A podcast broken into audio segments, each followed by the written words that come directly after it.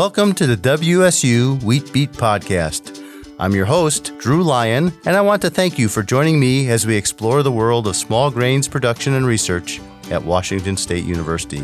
In each episode, I speak with researchers from WSU and the USDA ARS to provide you with insights into the latest research on wheat and barley production. If you enjoy the WSU Wheat Beat podcast, do us a favor and subscribe on iTunes or your favorite podcast app, and leave us a review so others can find the show too. My guest today is Dr. Garrett Heineck. Garrett is a USDA ARS cropping systems agronomist in the Northwest Sustainable Agroecosystems Research Unit and is stationed in Prosser, Washington. He received a Bachelor's of Science from the University of Wisconsin River Falls and a Master's of Science and PhD from the University of Minnesota in plant breeding and genetics, focusing on perennial grass seed production systems. Garrett has also completed two postdocs the first was focused on modeling yield components and moisture content of Kernza at the University of Minnesota, and the second on lentil pathology and genetics at Washington State University. In his current role, he will be adding his expertise to a diverse team of ARS researchers working together to improve the sustainability and profitability of agroecosystems throughout PNW dryland. Hello, Garrett. Good to be here, Drew. So, rather new to to uh, this new ARS unit. Uh, when did you start? What's your approach going to be about learning about farming systems? It's a very, you probably know this, but a very diverse state. Um, how do how do you go about learning about all that stuff? That's a great question, Drew. I guess I've been here for about about a month now. Uh, I started in October, and so it, I haven't I haven't been here long enough to really um, grasp the magnitude of the research region. Um, like you said, I was ended up doing a postdoc uh, in Prosser, uh, working on lentil pathology before I came here. So I had a little taste, I think, of the dry land. Um, I had never visited this region before moving here, which uh, was just last year, and so I guess driving down and through Coeur d'Alene on I 90 coming from the Midwest, it was very shocking, I think, to, to see the landscape and actually really reflect upon um, the first people who tried to grow crops here, perhaps looking ac- across tall grass, uh, prairie with, with some sagebrush in there and kind of thinking, wow, why would you try to grow crops here? And, uh, but obviously people do and they're very successful at it. And so it's almost ironic that now I find myself in a position to be doing research uh, in this in this landscape, and it is quite diverse. Um, and that's actually really what drew me to the, the position. I think so. Um, I guess a, a, little bit about my approach is, to be honest, this this podcast has been a great inspiration. I think overall, listening to the plethora of researchers who have been on the show and their experiences in the dryland. Um, a little bit of background about the unit and my position. Um, the unit has a long history of doing conducting research in the inland Pacific Northwest. I think in recent years, uh, it's been centered mostly at, on the Cook Agronomy Farm, uh, which is just north of Pullman here, where we're where we're talking currently. But the area of interest, um, because we are part of the long term agricultural research unit or network, I should say, our unit is part of that network. Uh, that extends if you were to kind of see Pullman in your mind, um, and you ha- traveled south to southwest to to Pendleton, and then further west across the Horse Heavens stretching all the way to the Cascades south of the Columbia River. And then north, if you moved from there all the way up to Okanogan, and then traveling southeast through Ritzville, and then just west of Spokane to the Wilke Farm, I think would be the edge of the territory. And then, of course, down back down to Pullman. So it's a very impressive and diverse landscape that we cover. And it, it's it's quite daunting actually to to learn about. So, but but a great challenge that I that I welcome. So, um, you mentioned Kernza before, or I guess I read it in your in your introduction here.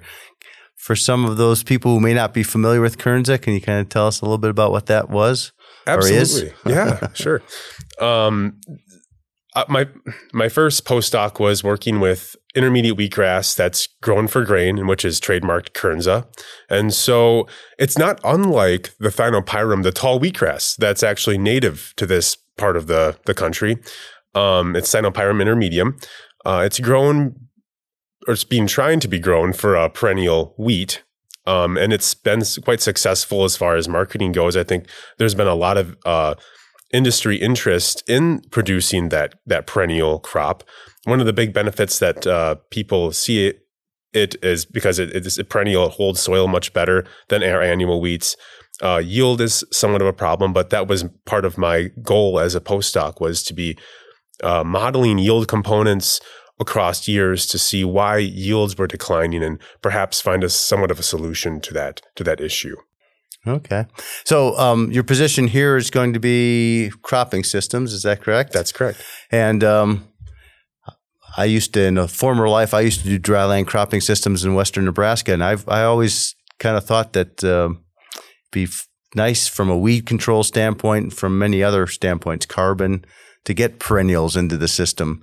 So, uh, is it? Are you going to involve all sorts of? I, I guess what what things do you see in your mind as some of the things you're going to work on in cropping systems for these? Assume the the dry land portions of eastern Washington. Well, that's right, Drew. I think the the the Isaac Madsen's Peaola idea is is is nothing compared to the complexities maybe of a of a perennial uh, landscape. That's um, I, I think I guess I'll I'll take a step back. I think that there's I I think that my main focuses are going to be across several different um, things. Uh, f- chiefly, I think winter winter annuals are going to be very important. Intercropping, I mentioned the Peaola, which I thought was just a great idea, and I, I, I've been in contact with with Isaac about that. Um, but then, yes, like you just mentioned, uh, perennials as well, and I th- I think that's a much um, it's it's something that should be approached with some humility. I think because why aren't they out there now? Why aren't they in production?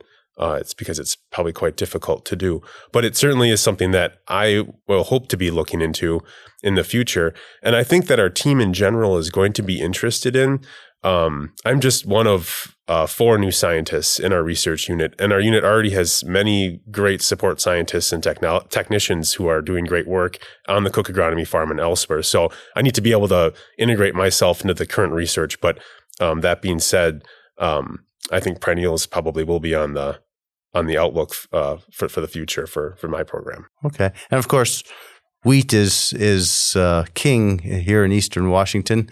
Um, any thoughts about um, cropping systems, annual cropping with with wheat? Yeah, a lot of a lot of thoughts. I think I have a lot more to learn before I can contribute substantially to, to the body of research that's already been conducted. But a lot of that I think has to a uh, big part of me being able to conduct good, solid research on on annual wheat uh, is going to be just me learning and talking with people. For example, meeting with people like Ian Burke about um, weeds that are that are becoming resistant to to several different modes of action, um, which is something that I uh, that's going to be very important in in research uh, in the upcoming years. So a lot of it's going to be listening and learning from others who have the experience, and then hoping once I learn enough that I can make a sound contribution to to the inland Pacific Northwest here in in in wheat systems. As you're saying, you know, uh, why isn't something grown here and something else is grown here? Getting a, an answer to that is is important. So understanding why we do what we do here is important. Um, one thing I really noticed moving from the Great Plains to here is what a difference the rainfall pattern makes. You know, in the Great Plains, Minnesota, most of the rain falls in the summertime. Here, that's we're very hot and dry in the summer, and the rain comes you know, in the in the fall and winter, and and it has a big impact on what you can do. So, um, following the water, I think, is always an important thing. And then I have an interest in weeds, so those are important too. So, very wheat centric here. Uh, wheat's well adapted, but some need for change. So, how do you go about um, looking for what can be tweaked in the system to make it a more um, productive and sustainable system in the long run? That's a great question. Uh, first, uh, I would like to. I just try to meet with producers, not just because I had mentioned the area, the the actual the the Cook Agronomy Farm, the area that it covers is is massive. And you said Mediterranean climate with three very large and distinct precipitation agroecological classes, right? The the fallow, like in the horse heavens, where it's dry as a bone, uh, moving east into the transitional to the annual zone here in the east, um, in in the Palouse. Um, so how how do you make change on a landscape, um, especially when you don't have a lifetime's worth of experience? I think it's got to start with building relationships with producers um, themselves, not just in the Palouse, but also moving west um, towards the drier lands. Uh, um, I met with some folks uh, up in up near Lind. Some people have been farming up there probably for a hundred years or more. Um, and then in the horse heavens as well, a multi generational uh, farming family. Um, I'll be hoping to meet with them, and that's I think that's the that's the key. You know, if you want to make change, because they have problems, but they also have generations of experience. They've tried things that we might think are new, but because we didn't talk to them and they've tried it, you know, 20 years ago, maybe it can work now, but perhaps it needs to uh, be the research would need to be conducted with um, with information that they that they could give that could make the research more productive. So I think really just reaching out and talking with people, especially as a new science is a scientist is is absolutely paramount um, to to conducting good research and making change. And then if I may be so bold as to to offer a suggestion without knowing a ton. Um, I, I, think wait, wheat, wheat is king and will continue to be king. But um, just listening to people's stories, it seems like it's becoming more and more and more more and more difficult to control. For example, let's just take weeds for example, right? We're losing modes of action to several different um, species, grass species, and perhaps if we could incorporate new and profitable winter annuals into the system that could break up those um, those weeds um, in the in the in the crop rotation. Perhaps that would be even if they're not quite as profitable. Perhaps they will have other benefits besides um, just the the sheer economics of the whole thing. So um, we'll see how that all that goes. But uh, I'm, I'm I'm quite excited to to see what uh, where it all where it all takes me. Well, you know, when I came here in 2012, I found the growers and and all the people in the industry to be very open to talking to you and sharing you sharing their stories with you. So I think that's a great way of doing it. If if uh, people want to get in touch with you, how do they go about doing that? Oh, that's great, Drew. Um, a very good question considering. So I, am I'm, I'm relatively new, and so that means that I don't actually have a functional USDA email yet. Um, when I do have a functional email, it will be garrett.heineck at usda.gov. But in the meantime, and in the future, if you if you so choose, uh, feel free to contact me at my Washington State email, which is garrett.heineck at wsu.edu. And I would also like to, uh, we don't have an official, well, we have an official page, our unit does, but it might be best if you're more interested in the LTAR uh, network uh, just Google LTAR and USDA together, and you find some really good, interesting information on the long-term research that's been done here and elsewhere across across the U.S. So I would encourage that as well. Okay, and we'll make sure we get your contact information into the show notes for this episode. So uh, if listeners want to try to contact you, they'll they'll have that information there at hand. Thank you very much for sharing with us uh, your your um, background and your vision, and we look forward to some very productive years ahead for you. Thank you, Drew. Thanks for joining us and listening to the WSU Wheat Beat podcast. If you like what you hear, don't forget to subscribe and leave a review on iTunes or your favorite podcast app. If you have questions or topics you'd like to hear in future episodes, please email me at drew.lyon, that's L Y O N, at wsu.edu. You can find us online at smallgrains.wsu.edu and on Facebook and Twitter at WSU Small Grains. The WSU Wheat Beat podcast is a production of Connors Communications and the College of of Agricultural, Human, and Natural Resource Sciences at Washington State University. I'm Drew Lyon. We'll see you next time.